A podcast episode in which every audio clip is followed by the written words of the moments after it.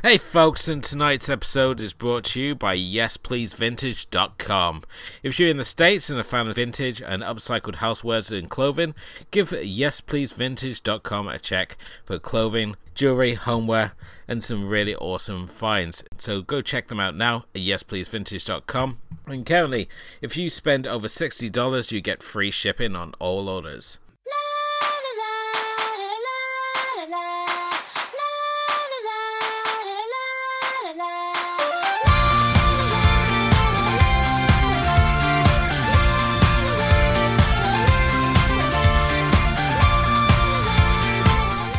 Hello and welcome to Asian Cinema Film Club. This is episode 91, and I'm your host as always, Edward Jones. Joining me, of course, is my co-host, the Professor, Mr. Stephen Palmer. Hello, mate. How are you doing? I'm fine. And yourself? Hot and sticky, but there you go. the heat wave continues. It does. And on tonight's episode, we look at Mad Men with caramels as we check out Giants and Toys. But before we get into that, it's time to ask what you've been watching. And Stephen, I mean, obviously, since the last episode, we've um, continued our heat wave. I will apologise to anyone who hears any it's like whirring sounds in the background, but that is just purely the fans that we got going, so we just don't like collapse. And you hear this noise as someone like passes out their desk. Um, and I know other podcasts out there are spending their money on like alcohol and women and fast cars, but we're just investing it all in fans, apparently. For, for the two weeks of the year that England's hot. But uh, we yeah. bought more fans than this by the by the time you hear this episode, we'll be moaning that it's cold and raining again. But right, the last couple of episodes have been a struggle for us both, I think. But uh, yes, yeah, I didn't realise women was an option, or cars, or anything like that. But. I'm happy. I'm happy with fans, to be honest with you. As I always say to my assistant, it's sort of like, is this a question I can answer yes to? Like, do I like fast cars or do I like buffalo wings? so, um, but no, what has been uh, holding your interest since the last episode? Okay, so to start with, I did a little follow on something you spoke about a couple of episodes ago. I watched um, Ryan White's um, Assassins. Oh, right, yes, the documentary about. Yeah, Um, the story about the two young ladies who, let's say, were accused of uh, assassinating Kim Jong Nam, the uh, the half brother of um, the leader of North Korea. Um, yeah, really, I, I hadn't realised it, he you know uh, the- Ryan White's quite the well known documentarianism. Document, documentarianism, documentarian. That's right. Um, he did that. He did the Keepers, didn't he, on Netflix, which was one of those uh, binge popular things. Um, yeah, really interesting. Um, quite dry. And you know, and if you're going to be hypercritical, it's all a bit one-sided. But um, yeah, no, I, I enjoyed it, and it um, actually made me think. I was surprised it was that long ago. To me, it happened last year, but actually it didn't. And some poor people have spent quite a long time in prison. And what I found interesting was all the sort of stuff they couldn't really say about the sort of the politicking in the background between all these countries. Anyway, yeah, very entertaining, very um, and, and interesting, and I learned a lot. And I guess if a documentary you learn something, that's good. So that was good.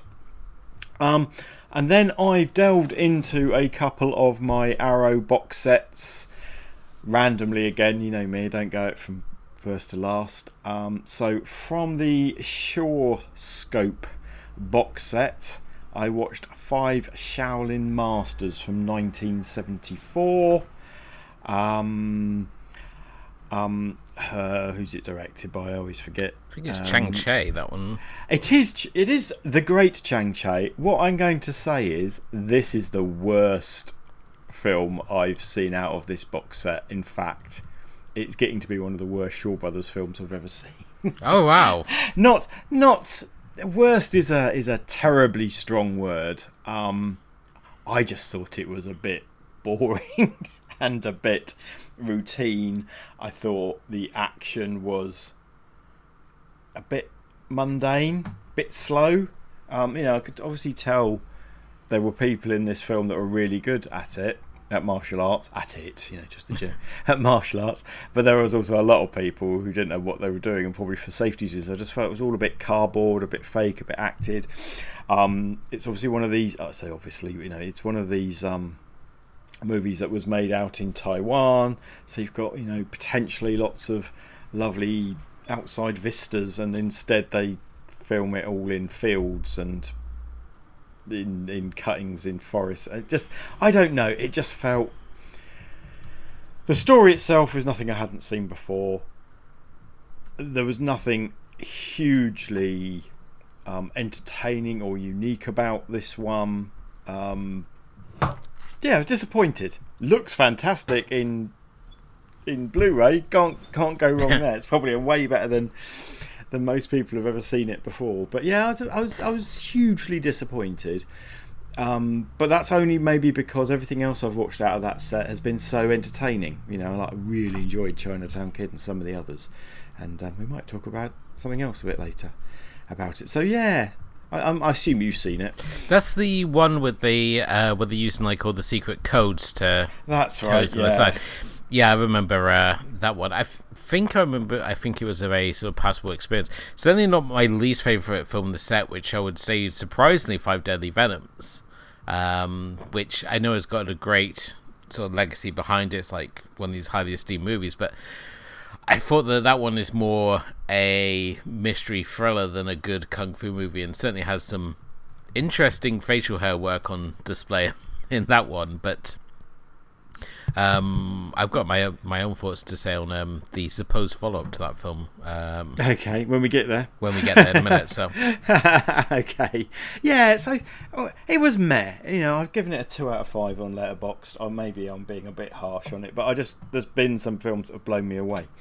Um, the other box set I went to have a look back to was my Gamera box set, which um, I am kind of doing an order. So I looked at the second film in the series. So if you remember the the first film, I think it's called. Is it just called Gamera or Gamera the Mighty Monster or something like that? Is is is a black and white film ten years after mm. um, the original Godzilla came out, and it fundamentally quite a lot of the same film. but I, I, really enjoyed it, and surprisingly so. Um, so I think this is the first Gamera film in colour. Sorry, it's Gamera versus Baragon. Yes. Not to be confused with Baragan, I think. Barugon. Um, which I think it's yeah, it's first in colour. Um, it's I see lots of criticism of this film, but people say it's too slow. There's too much melodrama. There's not enough monsters in it. There's a lot of standing around and military stuff and people talking. And I think, haven't you seen every other kaiju film ever? They're all very similar, aren't they? So. I mean, there are there are some exceptions to the rule, but I think if we looked at many Godzilla films and other kaiju movies, we we we've maybe not the same criticisms, but that's part of the trope. Um, there isn't a lot of Gamera in this one, and it does kind of it sort of sort of it, it, follows on almost directly. Basically, we thought Gamera had been chucked off to some other planet in a rocket, but turned out it got shot back. Oh, she got shot back. Um, and there's there's a whole sequence which is a little bit King Kong and a little bit Mothra, where some guys steal an opal from a from a um, politically incorrect island. In... Oh, an island of what brown-faced actors? yeah, although apparently they're originally going to be topless, so it would have it would have been all kinds of bad. But yes, because I guess they'd have shoe shined up everybody. Any, it doesn't matter it, it, it, it's riffing on lots of you know, that, that kind of island thing that we've seen before. And three fellas come from Japan. Um, also, it's got a really interesting concept of, of the geography of the world because they go to New Guinea, um, but they were the plan was to get rescued in Gibraltar, mm-hmm. which is like the other side of the world. But never mind. Um, that, that was just I think they just liked the name Gibraltar. Um, anyway, they steal an opal from the island. A greed takes over people get killed. Um, turns out that it's not an opal at all, it's an egg of this creature, and I know there's a lot of mythology around Baragon that's been created later about maybe he was a prototype of what Gamera is meant to be, i.e., some genetically engineered creature to protect us from invaders by the Atlanteans. Anyway, all forget about that.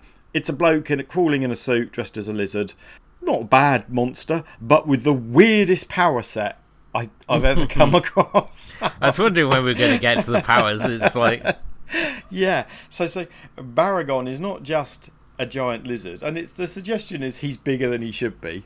Um, he he has like this prehensile tongue with a bulbous end, so he can he can use it like a I don't know like a monkey, a spider monkey could use it to do stuff, but it also can shoot out this freezing gas by which he um, disables Gamera for most of the movie. Um, there's also this rainbow thing that comes out of his back. Hmm. Um, and I'm not really sure what that's about. But he's fairly, but but he has this weakness, and again, M Night Shyamalan must be watching this movie thinking, "What did I do wrong?" Because Barragan's weakness is water, and basically they just they're gonna they just make it rain on him all day. and, I think isn't that what Signs was criticised for the villains being the bad oh yeah, they, being allergic to water. A, a water, a Yeah. percent I- water. I, I don't know. However, for all those criticisms, all those tropes, um, I think this film's got a bit of a bad rep. I, I didn't think it was half bad. You know, it's not as good as the original. It's not as good as those um those reboots. You know, when like we looked at Iris, didn't we? And and and the, and the films around that. It's not a patch on them, and I know the Gamera films as I go through them are going to get a lot worse. But I think this one's got a bad rep, and I think you could have a fun old time with it. It's funny you say that the later ones are the better ones when I think that I've never got on with um, Attack of Legion. Um, oh, really? I, I like Revenge of Iris, but the earlier ones I always felt are the ones which had the charm, and certainly with uh, Baragon. Um, there's a really good MST3K episode on this where uh, they highlight that missiles hate rainbows. Um, but yeah, I, it's believe, also- I believe it's actually got two MS has it? three K. Yeah, yeah. It's it, it's it's quite it's quite well reviewed in those regards as a cult film and things like that. But I think if, if it's it, I don't know if it's the only film, but it's one of the films that's covered in two separate episodes. Yes. I know that they covered they covered quite a lot of them. And they covered a lot of the Godzilla ones as well. So, um, if you want an alternate track, I mean, those ones are, are fun to watch. But as a as a film, it sells it perfectly fine. The poster is really uh, kind of interesting. It shows Gamera swinging Baragon around by his tail. That doesn't happen in the film.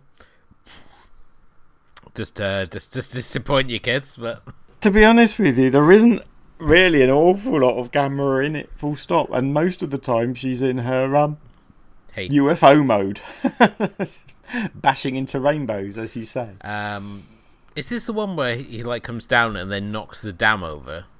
Mm, probably. I think it's like this. He comes. He's like he crash lands back on Earth because his his pod gets oh hit yes, by it meteorite, is. Yes, yes, yes, it is. and yes. um he lands by a dam and then just knocks it over because he's just an absolute dick apparently in this one. So, but um no, I I've um enjoyed this enjoyed this one um immensely. I've I think a lot of the the Gamera ones I enjoyed. It's just the later ones which um it was just Legion I never got on with. Uh, the one that came before it, I want to say Guardian of the Universe is okay, and um, Revenge of Iris was good as well. yeah, So yeah. No, the the Guardian of the Universe, the Iris, and Attack of Legion are are like those three reboots, which have that kind of 70s 80s look to it which really suits the Gamera film. and you know we I, we I think we've already gushed over Iris haven't we? I think the original ones there's obviously there's the Godzilla rip-off and then there's these there's series of them that just get more and more childish as they go on. I think that's that's the thing. The other thing I'll say about this one um, there was another fun fact. It was released as a double feature with Daimajin which is another film we've both surprisingly enjoyed. And um, but it was a flop. It was a flop, um, which is a shame. But uh, I'll, I'll look forward to watching the third film of the series. I will be watching the Gamera films in order. Just how many years it might take me to do so, don't know. yeah, I mean he with Gamera I mean he obviously evolved into the friend of all children. Um, so as he as the films go on, he becomes more humane, much like the Godzilla movies. You see, whereas they with the Godzilla movies they change the physical appearance of Godzilla, uh, starting with like um, Attack of the eventually the Astro Monsters, where he does like the Scottish jig on the moon, and then we see like Godzilla and some where he's sort of more Asian eyes. And they made all these little tweaks to make him more humane. And with Godzilla, he became the friend of all children, but the violence still remained. which made no sense whatsoever. So as they go on, you'll probably find like children getting into like hijinks, like they stumble into submarines or spacecrafts and encounter aliens and have to be bailed out by Gamera. Now this this one is surprisingly child free, which is the only Gamera Yeah. movie I've ever seen without a child. Uh, and there may be others, but I don't think so. It also includes an indigenous woman whose name is Karen. Island Karen. yeah, she's meant to be from this island. She's like the protector of it or something like that, and she's called Karen because that's that's exotic. what she does is just moans about people doing their everyday business.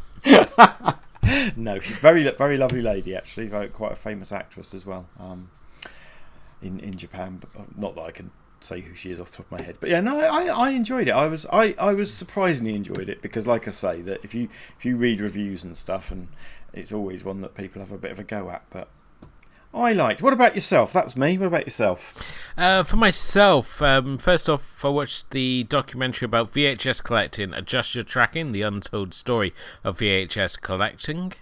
Uh, this is one of uh, about three different of three different VHS collecting documentaries that are, are out there, and this one is, as the title suggests, just purely focused on people collecting VHS. Um, which is something I can relate to. I did spend a great portion collecting VHS, and then it sort of like died the death because it just became all about people wanting to collect ex rental tapes and not collect what they refer to as sell throughs, which are basically your normal VHSs. But this is um, a documentary that looks at the weird and wonderful world of these collectors, uh, why they collect things, and how they choose to store their collectors. And it's a really fun documentary. It's all pretty light, and you can watch this knowing nothing about VHS collecting and still enjoy it.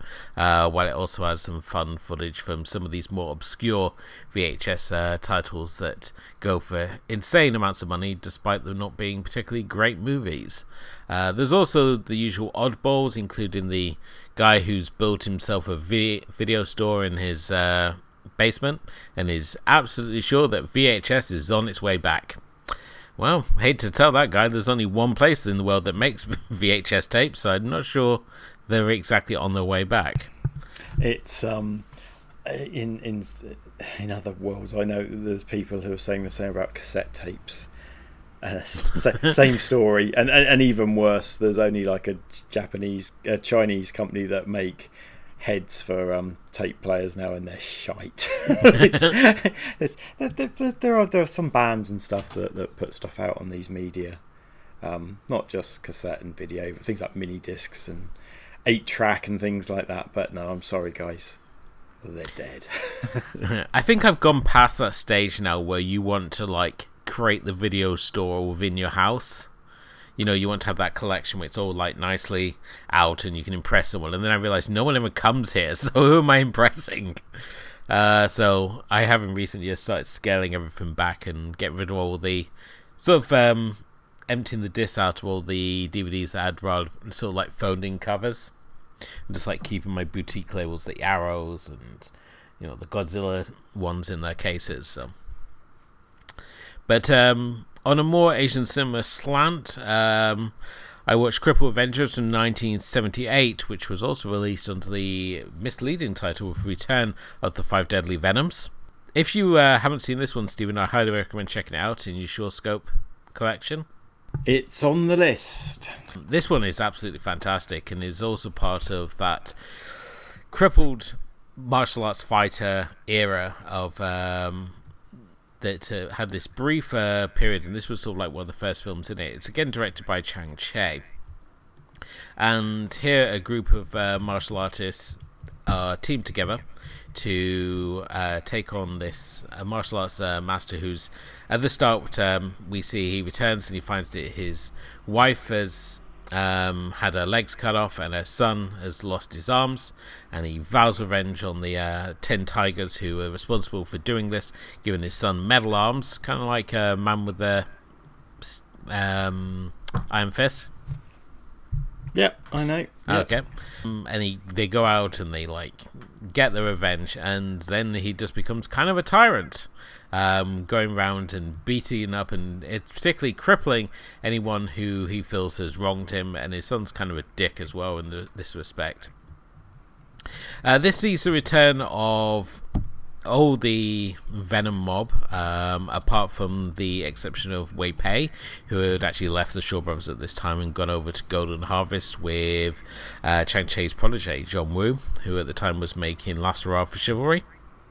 And at the same time, I mean, Wei Pei wasn't a really a sort of stand up member of the Venom mob, so you don't really lose anything here. And certainly, while this movie is I don't know how it's going to sit with some people, but I thought it was very kind of empowering the fact that you've got these martial arts masters who are all injured in various ways. One of them is um, made deaf and mute, um, another is blinded, um, and another is kind of lobotomized, so he's turned into an idiot, and the by and then everyone loses his legs. And by coming together that they're all able to form this like ultimate fighting force as uh, one helps the other. The guy who loses his leg gets some metal arms. The um, blind guy learns uh, sort of like hand braille uh, while he's uh, guided around by the mute guy. So that all of them come together to form this kick-ass fighting force as they uh, take on the bad guy called um, Tu Tin To and unfortunately refer to him as two. Um, so at the start they say two is out with one, as in W O N, but to the English it is one as in the number, and it's like, oh, we're on a number adventure now. But uh, yeah, I mean, if you like this one, I mean, there are obviously other examples out there, like the Crippled Masters, two Crippled Masters, Master of Crack Fingers, and Crippled Kung Fu Boxer. Uh, not to mention as well Chang Cheh's own uh, One Armed Swordsman movies, which he made with Jimmy Wang Yu, uh, which are also worth checking out. But no, this one's a lot of fun. It's got a element of kung fu weird to it, and at the same time, there's just some really awesome fight scenes. You see what some of these uh, guys are like doing, and there's no like stuntman, there's no like wire work at all. And in particular, Philip Kwok has this great scene where he's doing pretty much gymnastics with steel rings, and you see him like flipping in and out these rings, and it's just absolutely astounding to watch. It's just real uh, candy for the brain. On the also on the Kung Fu Weird track, I looked at Roaring Fire from 1982, which is a movie that I thought it was kind of meh when it started, and by the end, it had completely won me over. As this is a movie that features a bikini stealing pet monkey, a random cameo by the wrestling legend that is Abdullah the Butcher, and a group of ninjas chasing after our hero on a bicycle. This also is a movie that features Sonny Chiba as a ventriloquist magician called Mr. Magic. Uh, the Roaring Fire is. It's, it's certainly a wonderfully unique movie, and uh, this is one of those movies that I think Will Slater over Exploding Helicopter like highlighted to me years ago because it also features a helicopter being taken out by a tomahawk. That's God, yeah, as his uh, as his podcast does love. he loves to wait finding new and unique ways that fireball choppers explode. But this one's actually directed by uh, Norifumi Suzuki, who's um, probably best known as a as a contributor to the Pinky Violence genre. Um, and he also did all 10 films in the Truck Rascals series as well. But, uh, here he teams up with uh, Sonny Chiba's protege, uh, Hiroyuki Sanada, who, while on the. I'm not sure if it's a name that sort of resonates with yourself there, Stephen. No, but you're probably going to say something and I'm going to go, oh, yeah, I know. yep. Well, not only does he have an honorary MBE, uh, MBE for um, his contributions to bringing British culture to Japan because he did a stint um, doing King Lear with the Royal Shakespeare Company. Okay. No, not ringing any bells to you no, already? Okay. No. Well, he's in The Ring. He's in Rush Hour 3. He's in Sunshine. Okay. I know who you mean now. Yes. He's in 47 Ronin and Yes. Speed Racer. He's in um he's in um Avengers Endgame or whatever it is as well. He is in Avengers Endgame. That is correct. Yes, no, sorry. He, and he's TV he's in um it's one of those web TV series about a virus out in um out in the ice somewhere. Yes, no, he's incredible. He's one of the he is the go-to Japanese guy in Western films that really is Japanese. He's in Mortal Kombat. He is. He's Scorpion. Yes. So there you go. Yeah, I yeah, sorry. Missed the name. of course I know he is. So you knew that was going to happen. But he was actually a member of Chiba's Japan Action Club, which Okay. let's not also forget that uh, Etsuko Shimo, um, Shihomi, who was uh, the lead in Sister Street Fighter, was also a member of. Gotcha. No, this is, as I said, this is a movie which opens with his twin brother being gunned down by a group of triads who have got the same sort of over the kill zeal that we saw in the first two Robocop movies. Mm-hmm. And this in turn, like, leads leads to, to him where he's living in America, and it turns out he was kidnapped as a baby. He's been ridden, raised in um, America by the guy who kidnapped him, and he returns to Japan to reunite with his family, only to find that his uncle's evil and is running a drug smuggling ring with the triads. Which he's then forced to break up. This is a movie that just goes absolutely bonkers after the first 30 minutes. We've got weird bicycle chases. We've got Nazis. We've got, as I said, weird wrestler cameos. We've got um, a end sequence where he seems to be running towards actual explosions um, that are happening in the desert. This is just a really fantastic movie which has got that real sort of Jackie Chan style comedy elements to it and at the same time loads of like the kung fu weird elements into it as it just constantly just throws ideas at the screen and just like sees what will uh, what will stick but this is one definitely worth sticking with and it's even got like a dare I say, a Macbeth uh, homage to it, as, as uh, Sonny Chiba's character reveals that the uncle is evil through his um, ventriloquist act. That the gangsters they get so upset about, they go into his dressing room and threaten the dummy. Uh, including the great line, "Stupid dummy!" You, you. To be fair, you you have linked me up with a copy of this on YouTube. I think. Yes, there's a Um, real I haven't had a chance to watch there. it, so- but yeah, not. Um, you hadn't given me the full context.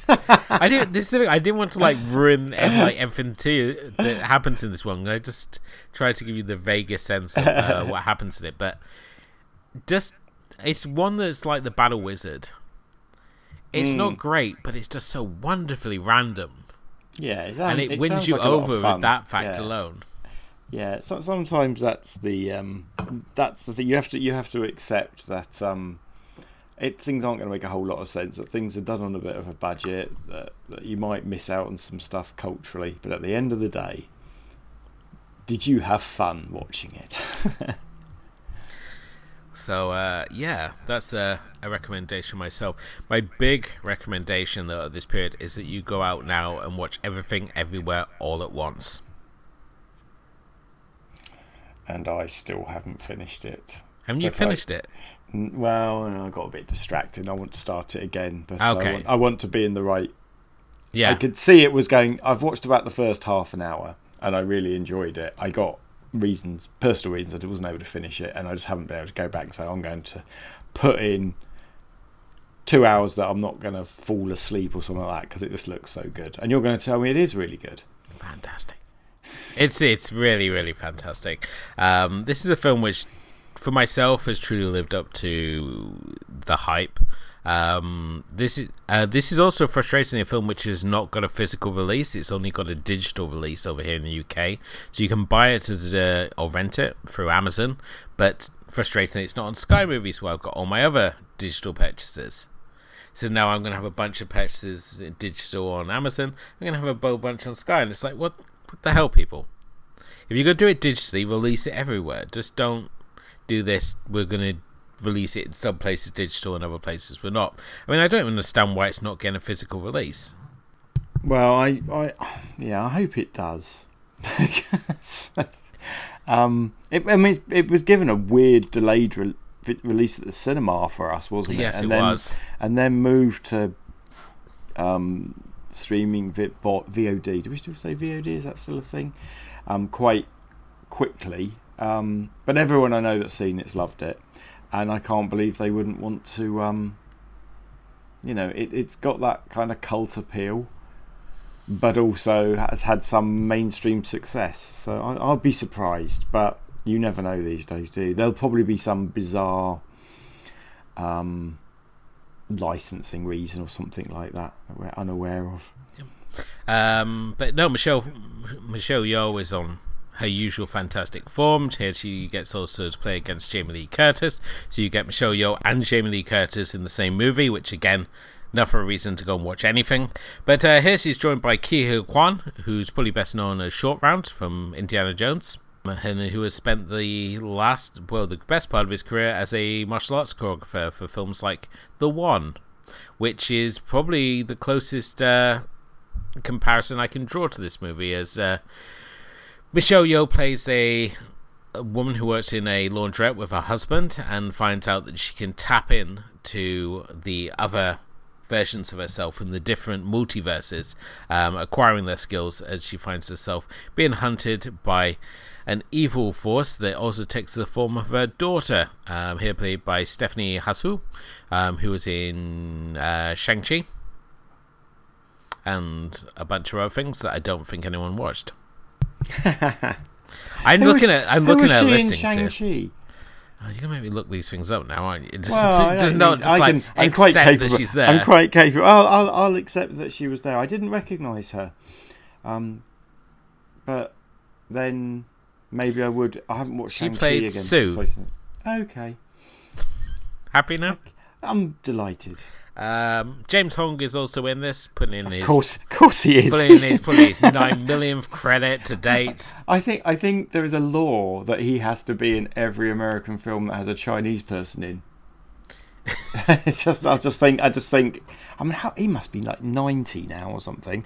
There was a wonderful um these are not original thoughts by me. I think it was on the BBC website in or around Christmas time where they said this is this man's been in there was a there's sort of a a, a, a, a, a sort of article about him sort of saying this man's been in just about every film you've ever seen, but you won't know who he is. That kind of deal. And uh, yeah, I was- think Born in 1929, so he, so. He's 90, 97? No, 92, 93. Yeah, he's um, but he's wonderful and just like a favourite uncle or something, isn't he? When he turns up in something. he is, and it's surprising like where he's turned up. I mean, he's in Blade Runner, he's Mm-hmm. in Chinatown, he's in Seeing Red, he's in Wayne's World too.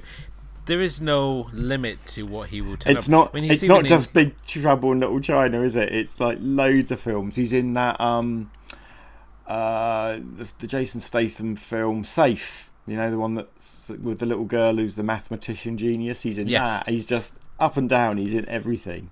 he plays Ogata in Godzilla King of the Monsters. Does he really? Yeah.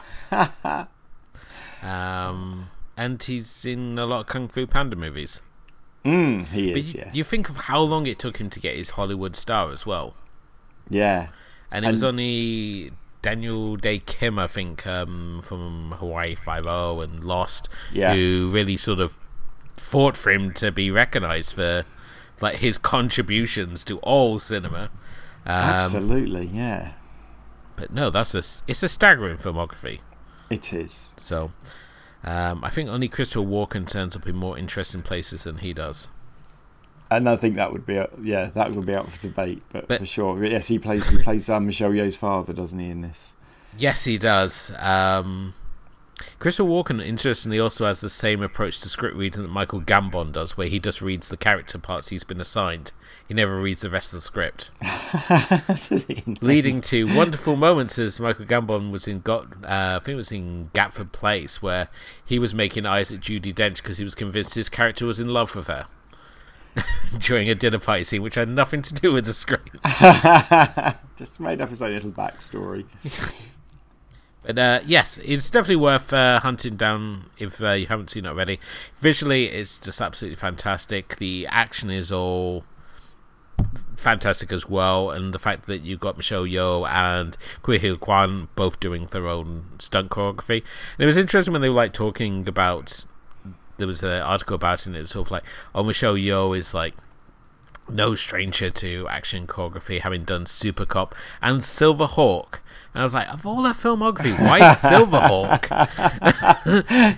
yeah, that is kind of how bizarre. It's, um, That's somebody who who just googled whilst writing the article. I think. it's like not Yes Madam, not Magnificent Warriors. It's like no, this is Silverhawk is the one. Uh, but she actually listed this as uh, one of her favorite movies, along with Heroic Trio. Mm-hmm. Uh, which is uh, also getting its uh, Criterion release soon, if it hasn't already. Oh, really? Interesting. I wonder if we'll get that or not. I would assume so. I think it's now a lot of the Criterion releases they come across Mm. to us, unless they're like picked up by someone else. But we're having a discussion as well on the Facebook page of like what film do you think deserved a Criterion release, and it just brought to mind the fact that they need to do a Penguin's Memories, and thi- this is only to stop it becoming a piece of lost media because at the moment it's available on YouTube, but no one really knows who owns it. Um, and I think it it's just interesting enough to deserve that level presentation. I mean, we've preserved all the Coen Brothers movies, every movie Wes Anderson's made on the Criterion level. We can have one Deer Hunter with Penguins movie. Yes, I, I. Well, I mean, you know, that's that's this show's hidden gem. That's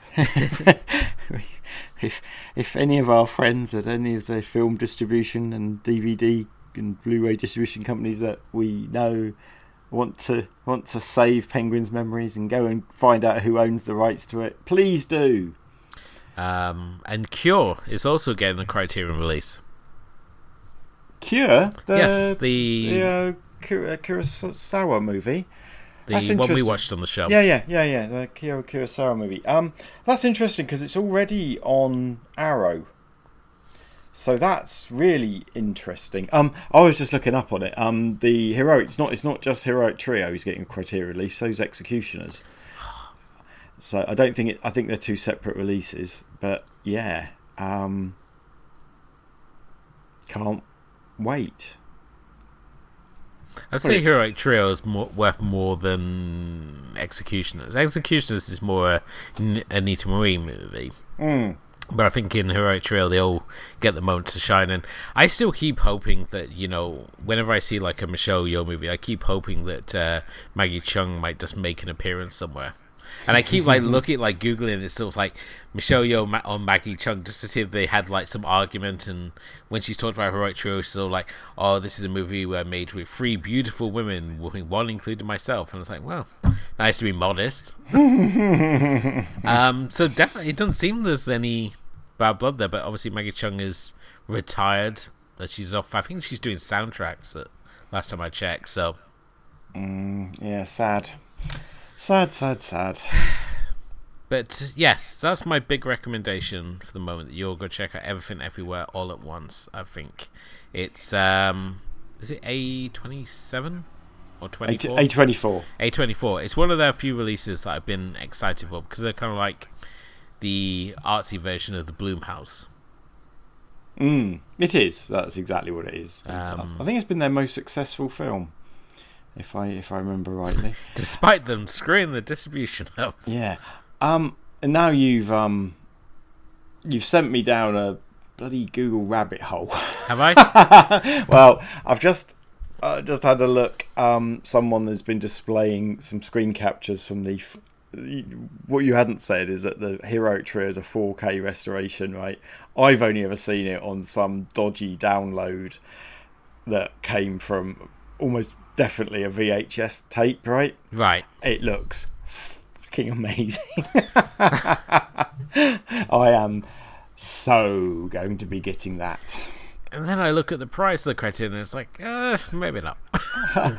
Well, yeah. I, that's the only thing that puts me off. And we don't, obviously, Criterion's not the same as it over, over for our friends in the States who obviously have like the Barnes and Noble sale. Mm. Um, we don't really have a Criterion sale, or if we do, it's not heavily publicized that they're having a sale.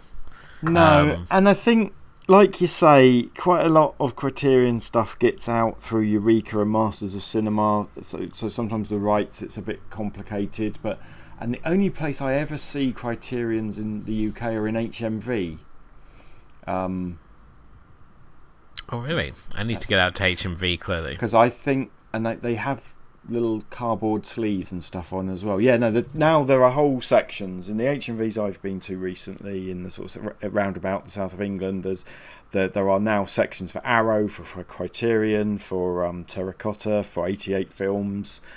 I love our, that. Our, our hobby is a thing. It's not just there's some world cinema No, places um, that exists as well, but because these you know because these um, labels don't just do absolutely don't just do Asian films. They do films from all over the world, including American films and stuff like that. But yes, they have special sections which are based around the label, not what sort of film it is, when it was released, that kind of thing. So that's really cool. But yeah, definitely, definitely in HMV, in in Bath, in Reading, and and in um, I went to one in London recently. Definitely sections there that uh, you can stop getting tempted by everything else and just concentrate on what you want. Of course. Um, little podcast news out there. I mean, we're obviously recording this a little earlier in the year than it's going to be coming out because we're recording this uh, at the end of July. Um, and Third Window Films podcast have uh, just recorded an episode with Jerry, Joey of uh, Terracotta. Which is a real meeting of the minds, seeing uh, the head of Third Window Films talking with the head of Terracotta. Oh, Jerry Terracotta as the, the yeah. I always imagine they're like the Ramones and they're all called Terracotta. Um, so you can uh, obviously go and check that out. Quentin Tarantino and Roger Avary have also launched the Video Archives podcast, uh, where they're going through the VHS um, tapes of the Video Archive, where both of them worked before they became like directors. Which is a really interesting podcast. The first episode is on Dark Star and Cocaine Cowboys. And there's also a bonus episode on Women in Cages as well. So three episodes right off the bat. Really fantastic um, picks to, to look at. And I think certainly when it came to Cocaine Cowboys, Tarantino explaining the history behind Cocaine Cowboys made it a lot more interesting than when I watched it, where it just felt like a very middle of the road movie from one of uh, Andy Warhol's following. Um, but uh, no, if you want to listen to Roger Avary and uh, Quentin Tarantino talk about old movies, then uh, definitely check out Video Archives podcast as well. Uh, hopefully, they get some kung fu, some Asian cinema on there as well. It's uh, it's a real mixed bag of stuff they're going to be looking at. So, anything else you want to bring up, Steven? No, I think that's it. Other than you've just made me go and have a look at bloody websites that I will cost me money. Seems to be a running theme the last episode or two. I just keep costing you money for things. You do, you do. I'm, I'm running. I'm running this. Um, I'm running. We're, we're, we're running this podcast at a loss, big time. But it's fine because it's fantastic. Because you know we've both been watching these kinds of films for years. You know, and we've been, we sometimes, uh, you know, we are relying on VHS cassettes. We're relying on dodgy downloads from long defunct web servers. We're relying on crappy copies that have been uploaded to Amazon. Um, again, we'll, the film we're going to talk about tonight, you know, I never dreamed in a million years that that would get a Blu-ray release. Um, so we live in good times, sir. I just wish it was all a bit cheaper, True. and that I and that I had the um, I had the balls to sometimes not buy it right away and let it reduce in price quite severely. It's the fear it's going to disappear, isn't it? It's it's it's it's it's FOMO, isn't it? It's the fear of missing out. Um, you look at the Battles for Honor and Humanity set when that sold through, Mm. like the original box set, and then they were just stupid prices. The same with Female Prisoner Scorpion, and then thankfully they re-released them. Yeah. Um, oh, and they did them as separate releases as well, which was great because then you can flip the bird to all the traders. Indeed. I mean, yeah. I mean, obviously, I got. Oh, Yeah, I got my, my female prisoner scorpion was like one of the last ones we found in the um, in the warehouse. You can still get them, and um, and I got the battles of um, of honor and humanity, or whatever it's called. I got that. I got that quite cheap, but it would have cost me a lot more. I mean, I waited, I waited and waited and waited on the Godzilla when I got fifty quid off that, but it's still hundred pounds. so yeah, you know, it's uh, I've I've bought cars that co- cost less than some of the box sets I've bought, and oh god, I don't, want to think about it, but yeah, that's it's fine. It's really good, and it does seem to be there's a Johnnie To thing going on.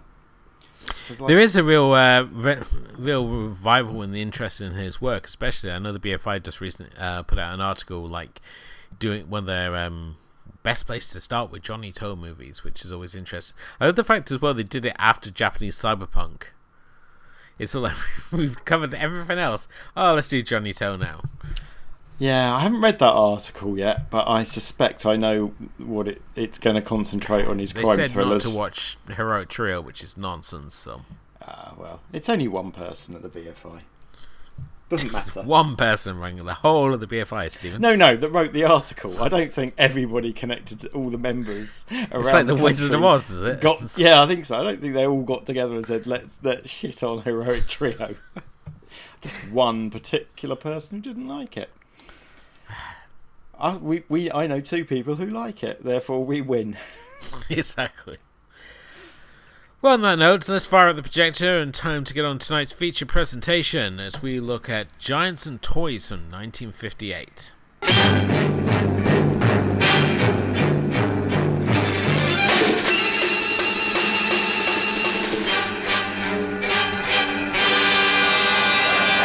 So, Giants and Toys, uh, directed by Yasuzo Masumura. Um, as we said, released in 1958. It is Mad Men with caramels, as in the confectionery, um, as a trio of rival confectionery companies vie to battle for dominance over the confectionery market. Um, two executives of uh, World believing that they've got the winning hand when they find a young girl to turn into the face of the company. Um, all the while, their rivals finding ever more ingenious ways to try and draw ahead of their competition. Um, Giants and Toys is a movie that I was highlighted to by Steven, and I think you included it in the second set of 50 for our ongoing list of uh, top Asian cinema. And this was a film which I saw Hitomi Nozoe, who uh, here plays uh, Kyoko, um, on the cover of, and she's got the old 1950s sort of space bubble spell space helmet, and I was like, I want to see this movie because I'm the sort of person who can be sold on just like an image or a hook like that, and yeah, this is this is really really good. I'm not gonna I'm not gonna tease this one out. This is really good. I'm so glad because I first saw it. I, like I say, you know, I, I uh, it was one of those films I just downloaded from dodgy website, and and at the time. It's dodgy because of the. na- We've talked about it before, Yellow Cinema, haven't we? We've both. We were have. both there. We were both Back in there. the uh, in Back the, in the day. darker days of uh, when you being an Asian cinema fan, when you had to like get creative to import certain things. But e- even then, most of the films that you were getting, you know, you, you could get, you know, we, there were many routes that we could get things from. Um, various sort of the early days of, of web commerce was going on, and you could import stuff from various places. Before it was millennials whining about how much they hate their parents. it Yeah. would used to be a good place. The internet. It, it did, but you know, your credit card was opened, and I, several times I got um, I used to get like Korean special editions, and twice my credit card got hacked. Um, but the point is, most of the things that we'd be getting would be in the cult air, you know, cult horror or martial arts Yeah. or kaiju films.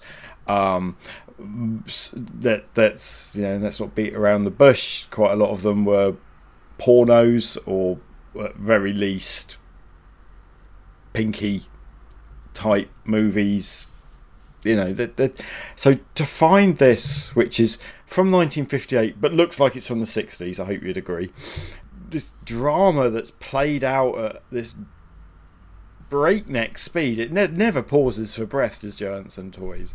And and just it's just a film that always stuck with me.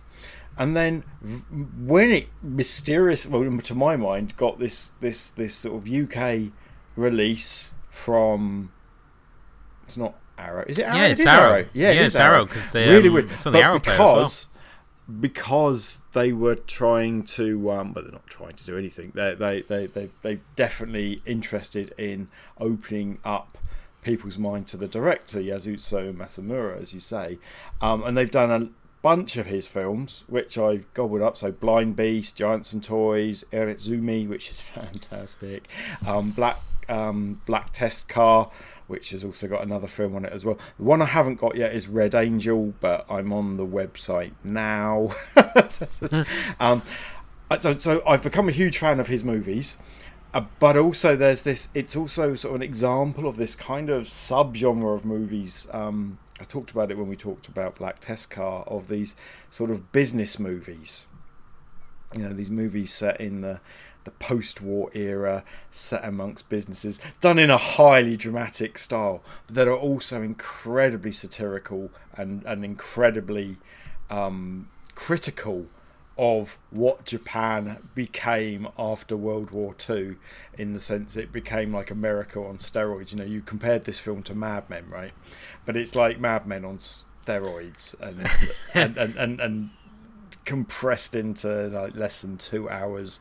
And you know, going back, like I, I just didn't even know these kind of films existed. No, we we oh, you know, we know about you know Akira Kurosawa films and things like that. Yeah, Ran and and the like, uh, the they would get shown the art house stuff, the things that you accuse me of being. But this this lives in some kind of proto new wave movement. I don't know. I just you just don't see a lot of films like this. Um, certainly not foreign films, and it's it's just got so much. It's funny and it's got I don't know. I, I think it even talks to consumerism and capitalism today, not just what it was like in 1958 Japan. Um, I, am pretty sure you'll have seen things like saying, "Yeah, I, I see what that's criticizing," and and it's as valid today. So yeah, and I'm delighted you liked it.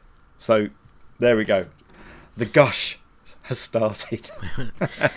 yeah, I mean, this is obviously a film which looks at this new world, sort of like a post-world, um, post-war corporate world, uh, where you everything's about cutthroat competitiveness, and in particular, you've got these three corporations. You've got World and the rivals over at Giant and Apollo.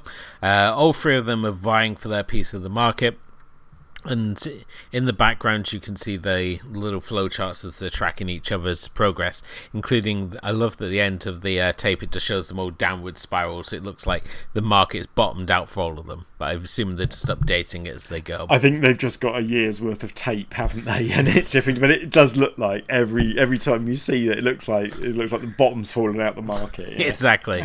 Um, but yeah this is um, a world where, as I say, it's very much like Mad Men. You've got a lot of executive types sitting around in boards uh, rooms and smoking and drinking scotch and arguing over the best way that they're going to sell their product. In particular, all of them are looking for a hook because that's what candy sales rely on. Is all about the hook, and when it comes to comes to world that they believe that this um, working class girl called Kyoko who's kind of naive. She works as um, looks after a younger sibling. She works. She works at a taxi, at a taxi stand. Yeah, she she answers the phone at a taxi firm. Um, and she's got this real sort of bubbly, sort of childlike view to the world, and at the same time, she's got really bad teeth, which well, apparently this... is very marketable. well, I mean, obviously, this this is where the satire comes in. I mean, she's the least Japanese person, female wise, that you would have ever found in 1958 Tokyo she's um she's tomboyish, she's loud, she's brash, she's rude. Um, yeah, she's not unattractive, but her teeth are like British. and, and, you know, and they well they, they sort of they, they turn her into this this phenomenon before, but with the aim that eventually she's going to be their spokesmodel for um for for world caramels, as they say. Um, but yeah, she's she's just wonderfully against type. It would be the last person they'd have chosen. But again, it's kind of saying, but in America they would have done this. There's a lot of that going on. But she's delightful, and she's not as stupid as they like to think she is, and not as manipulatable. But then she also also gets corrupted as everybody else does in this film. But yeah, what do, what do the other ones do? One of them, I think, offers to pay for a child's life sort of from cradle to college oh, yes. or something uh, like that. Uh, yeah, Apollo um, will give you a gilded life. So from cradle to marriage, that they will they will subsidize your life. Uh, Giant are doing are giving away animals, and I thought this was toys. Oh, but no, that's right, real real animals. They're yeah, giving away real animals, as we see their their mascot, who's an actual giant Um, certainly in Japanese terms. Yeah. Um, he's got a little little monkey on a on a uh, little chain there that he carries around with him, and it's not just uh, monkeys, but they're also offering squirrels and mice. That's right, a squirrel, something you can find in the park. They're going to give you as a pet. Yes, and and World obviously she's she's the spokesperson for, you know, they say, look, what's the big thing is space. So it's lots of little, like those 1950s ray guns and space related ephemera that make loads of noise and lights and sparkles. You know, those kind of toys which are really collectible on eBay. That's that that's where they're going for because. We're talking 1958. We're talking Sputnik. We're talking the space race is about to start we're talking Astro Boy, we're talking lots of, th- you know, this. I don't think it feels like a terrible thing. I didn't have the urge to get any caramels while this was all going on, but uh, none of them seem to advertise the fact that they've got a chewy chocolate treat. um, but uh, with uh, the film mainly follows these uh, two guys who are sort of responsible for handling the campaign. We got Goda who uh, discovers uh, Kyoko, and uh, he's a, he's a guy who's sort of hungry to move up. He wants to get to the boardroom level, uh, but at the same time, it's like proving extremely detrimental to his health. So he's kind of like a pill popper. He's seen throughout the film. He's taking uppers and downers and all sorts of uh, various things to keep his stress levels down and to keep himself ticking along. And he's got um, his little assistant um, is uh, called Nishi, um, who he convinces Kyoko that uh, he's madly in love with her, but he's too shy to admit it. But he's actually involved with one of the um, executives over at Apollo. Yes, that bitch. yes, I mean it. It is a three-hander, isn't it? This is there are three people. That's the other thing about this movie. It's not just about one person. There are three distinct storylines about those three individuals going on. You know, the, the go-getter corporate guy that's that's trying to succeed. There's Nishi, who's a bit of a a bit naive about how the world works. I think the suggestion is he's fresh out of university or something like that.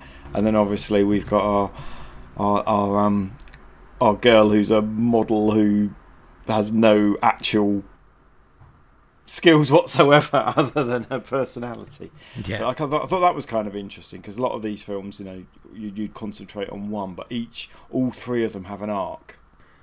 Um, but yeah, I mean, obviously we have these these three characters who for the main arc, and we also have like cutaways to these various other people who are involved in the in the campaigns at various levels. We've got um, the sales reps who like consider themselves like being on the front line and refers to Goda and uh, Anishi as being like the artillery. It's sort of like, oh, I, I'm out there and I'm carving the line, and I need to you to be like providing the artillery to it.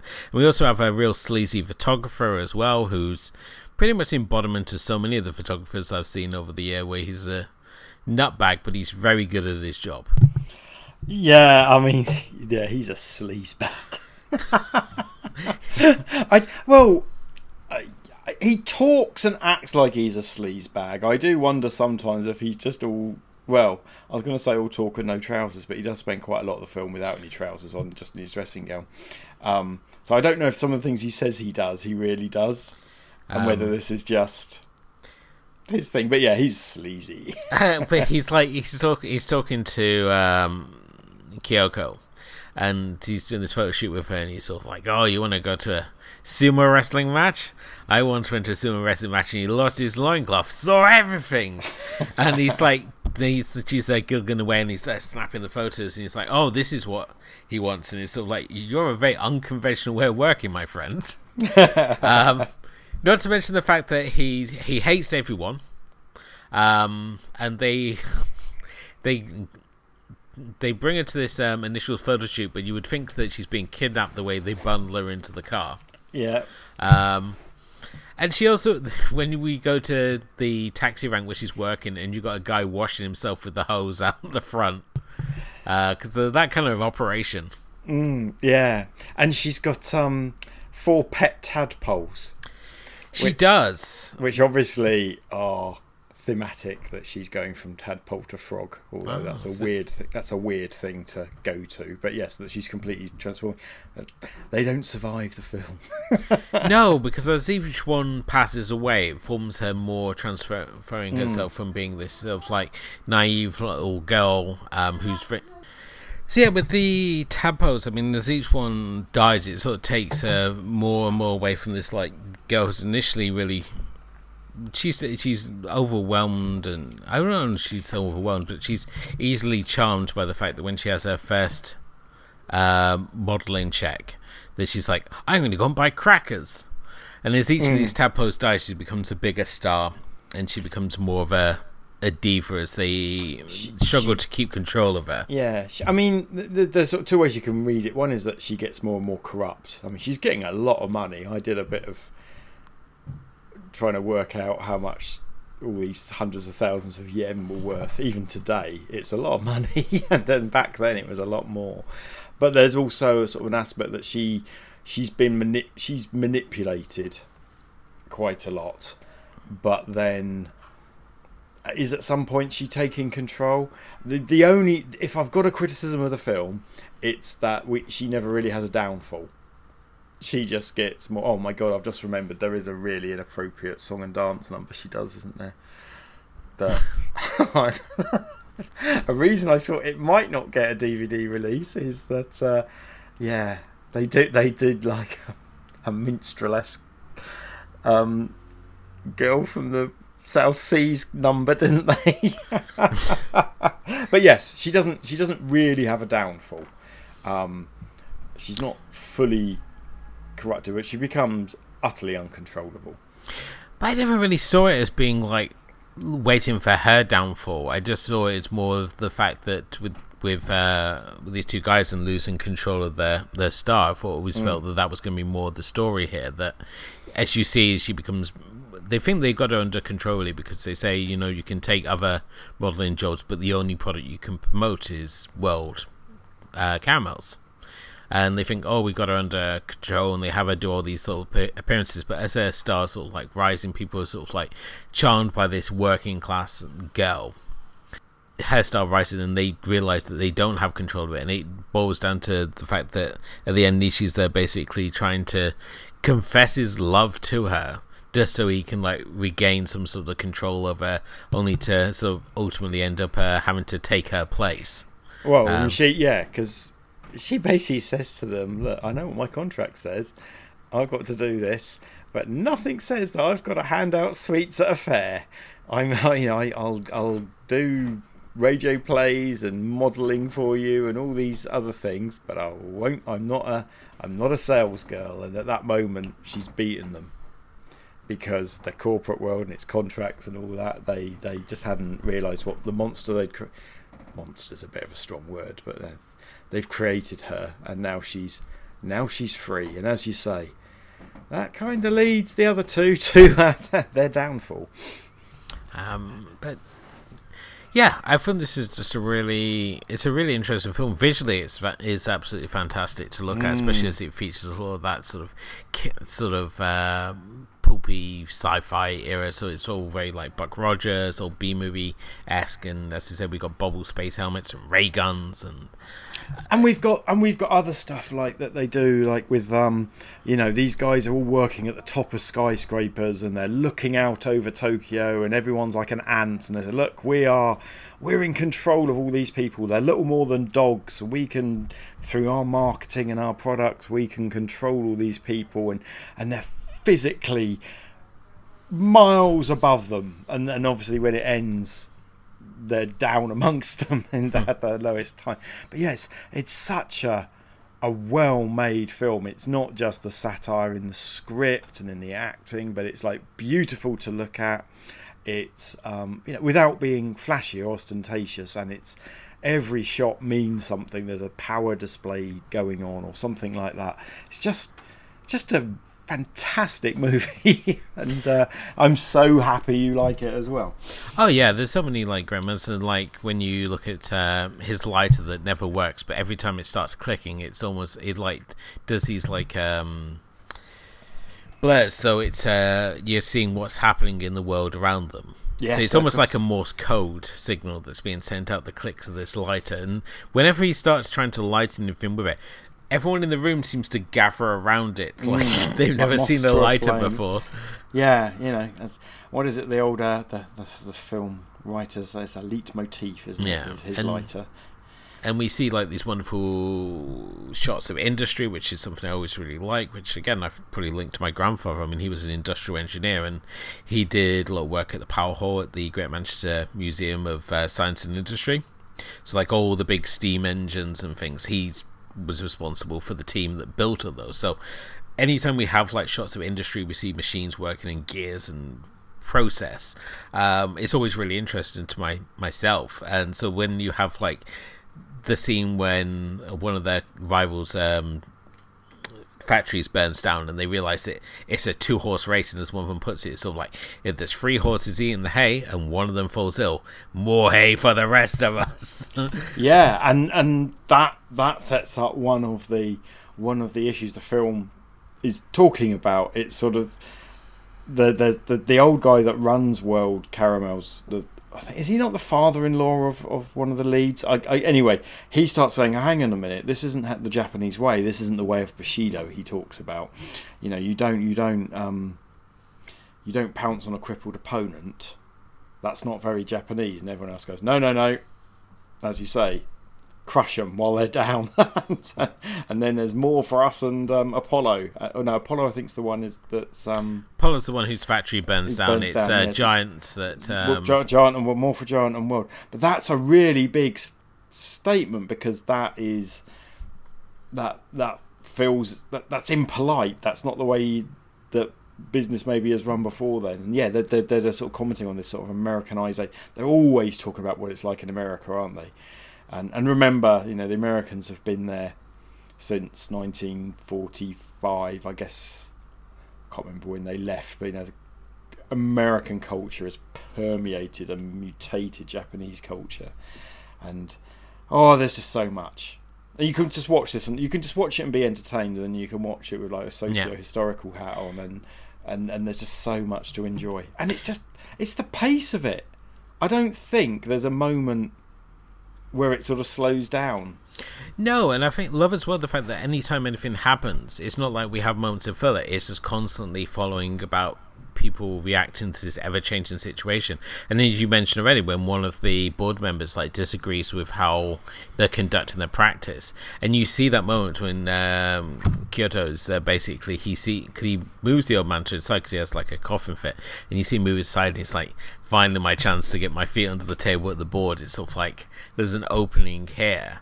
Um, and it's these little moments where people like reacting. It's sort of like, oh, we've got to send out our salespeople to. We've got to start wooing all the uh, the right buyers and stuff. So you see them all, and they're like herding in the geisha girls to charm them all on this like mass charm offensive. So yeah, it's um, it's definitely one worth watching. The fact it's on Arrow Player make gives you even more of a reason to sort of check it out because it's easily to uh, it's readily available. But um, I'm glad that Arrow are actually branching out because we saw likes of this, uh, we saw um, Sailor Suit and Machine Gun. Uh, so these these odd titles that are being sort of added into their sort of usual Im- fare. Yeah, import important, but not. You know, sort of as I said, my my initial gush was, you know, there are films out there which are not horror films that are not um the cult or kung fu or any any of that. It's just it's just a that's just good solid movies of all kinds of genres, which is kind of what I'm about. And and as the director, you know, there's five or six of his films you can get, and although Black Test Car is a bit like this, but it plays more like a a sort of spy thriller than uh than this, which plays more you know more like a sort of a, a, a satirical comedy. Um, and then Irezumi is more like an old school Japanese atmospheric horror sort of thing. Um, Blind Beast as well. Um, you know, they're, they're just films from all different genres, um, and we're getting directors like like this guy, like um, the fella who um, directed Tampopo and the funeral. I, his name escapes me at the moment, but yeah, just it's just opening up and it's fantastic, especially in a world where modern contemporary Japanese cinema is a bit meh, and it's you know there's the odd one like. Uh, crikey, we did it a few weeks ago the infinite five minutes one and oh beyond the infinite five minutes and Yeah. um and um, the zombie one about independent filmmaking. Which oh one I- cut of the dead one cut of the And I guess you can also say summertime um well, Summertime Machine Blues is a bit of an older film, but yeah, the con- real modern contemporary last few years Japanese cinema's just a bit naff. It's just there are some indie films out there, but most of them are just big budget manga adaptations.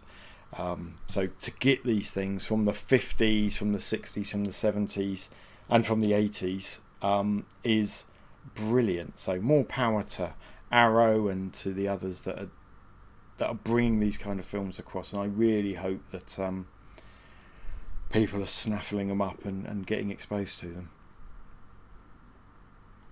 Snaffling. noise when you're making your get get the quality street 10 Yeah. Getting- when you're getting your caramels, you're snaffling Very nice. Um, so t- this brings us uh, to, to tonight's show. Thank you as always for listening. Uh, if, um, as always, if you haven't done already, please do hit the like and subscribe button wherever you happen to be listening to us. Leave us a review. Let us know what you think of the show. You can follow us on Facebook and Twitter and Instagram. Come say hi to us there. And it's now time for the scariest part of the show. As Stephen, is your turn to pick what we look at on the next episode. Well, after you've picked so many of my choices recently, I'm thinking, oh, thank you, done my job for me. Um, I know. I think I mentioned this last week. I think you know. I think you knew this was going to come in the next few episodes. So back to the Shawscope box set. It's time to watch Mighty Peking Man. Oh wow! And the kaiju movie before Kaiju Christmas. Well, yeah, but it's you, know, you don't get a lot of. There's only two Chinese kaiju movies, aren't there? Um, well, there's this and in Super Inframan, which was Exactly. their um, attempts to take on the uh, tokusatsu um, or kaiju genre, whichever way you want to look at it. But yeah, they. It's one of the more interesting offerings from Shaw Brothers, who I've, we've said before they mainly known for their kung fu output, but at the same time they've done a lot of really interesting movies in there as well, like this and the Oily Maniac. So no, I'm always down for talking about the Mighty Peking Man, uh, which is Shaw Brothers' take on King Kong. Um, so we will be looking at that on our next episode.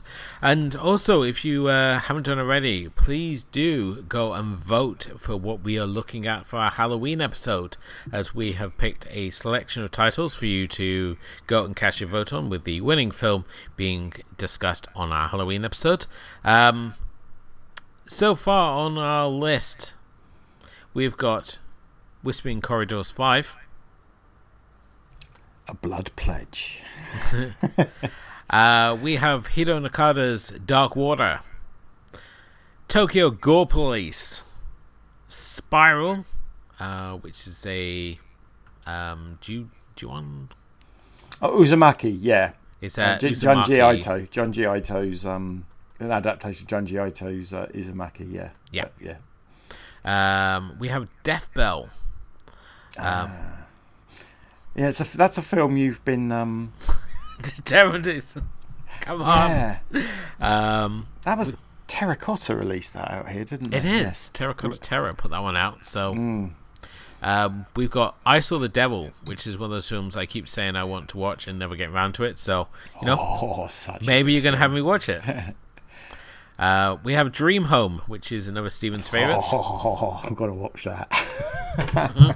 Um, and then we have The Silenced, which is a South Korean movie about uh, girls in a boarding school uh, where strange things are happening. yeah, um, It looks very stylish. it is. It's. I mean, I've, I've I've seen it. Yes, it's um, it's really interesting. Isn't quite the film you think it is. It, it, it- you think it's going to be a bit of a picnic at Hanging Rock, girls in a in a school period drama kind of thing, and you you think it's going to be horror and ghosts, and it goes somewhere else.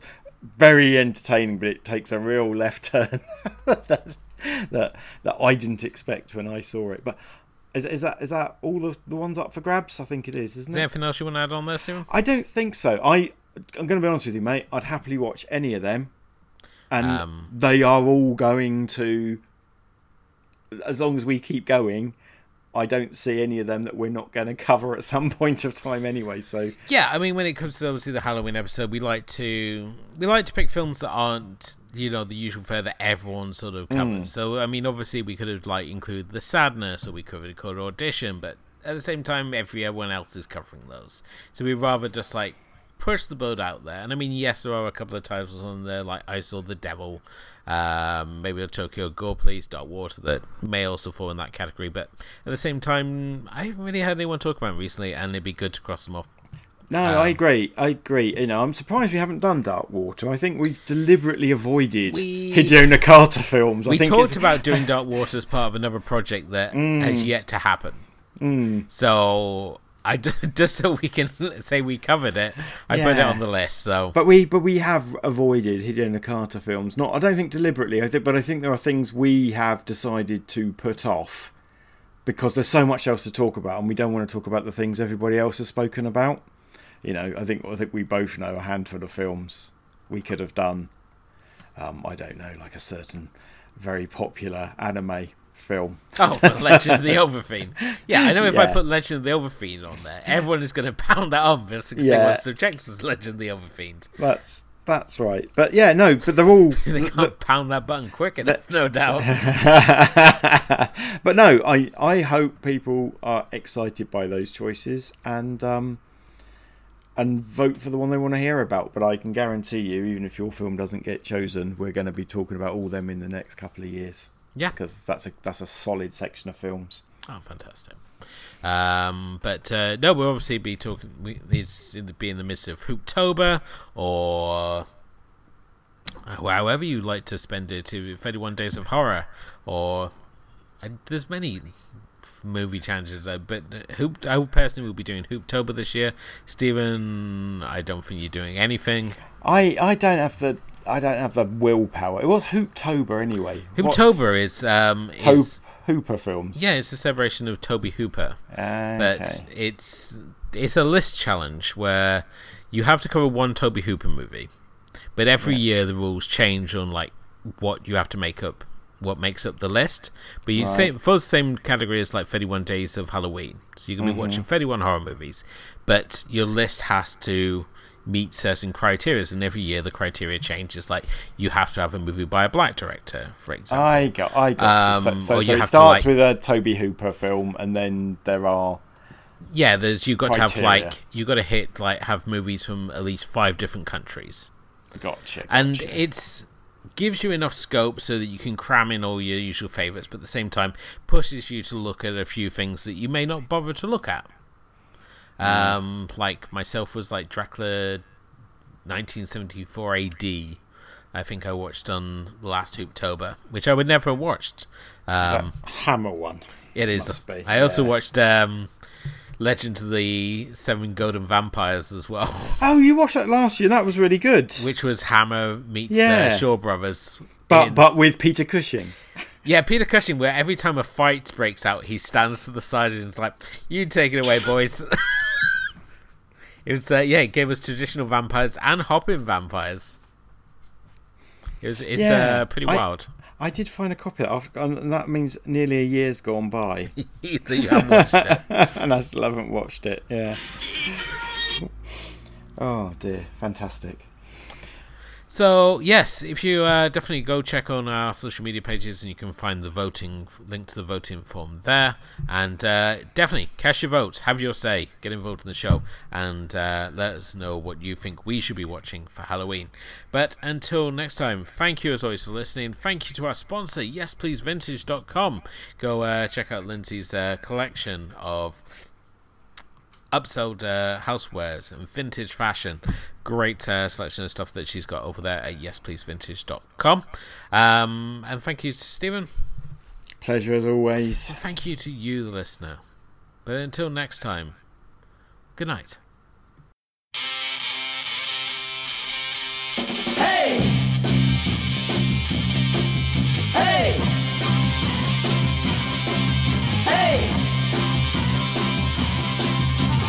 昨日の恋は忘れて昨日のあの子は忘れて踊り続けていたい。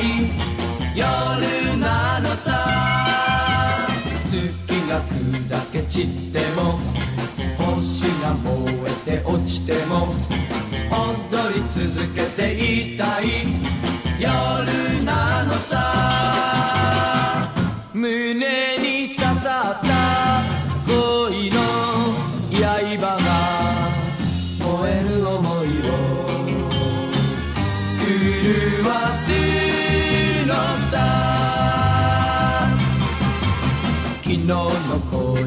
忘れて昨日のあの子は忘れて踊り続けていたい夜なのさ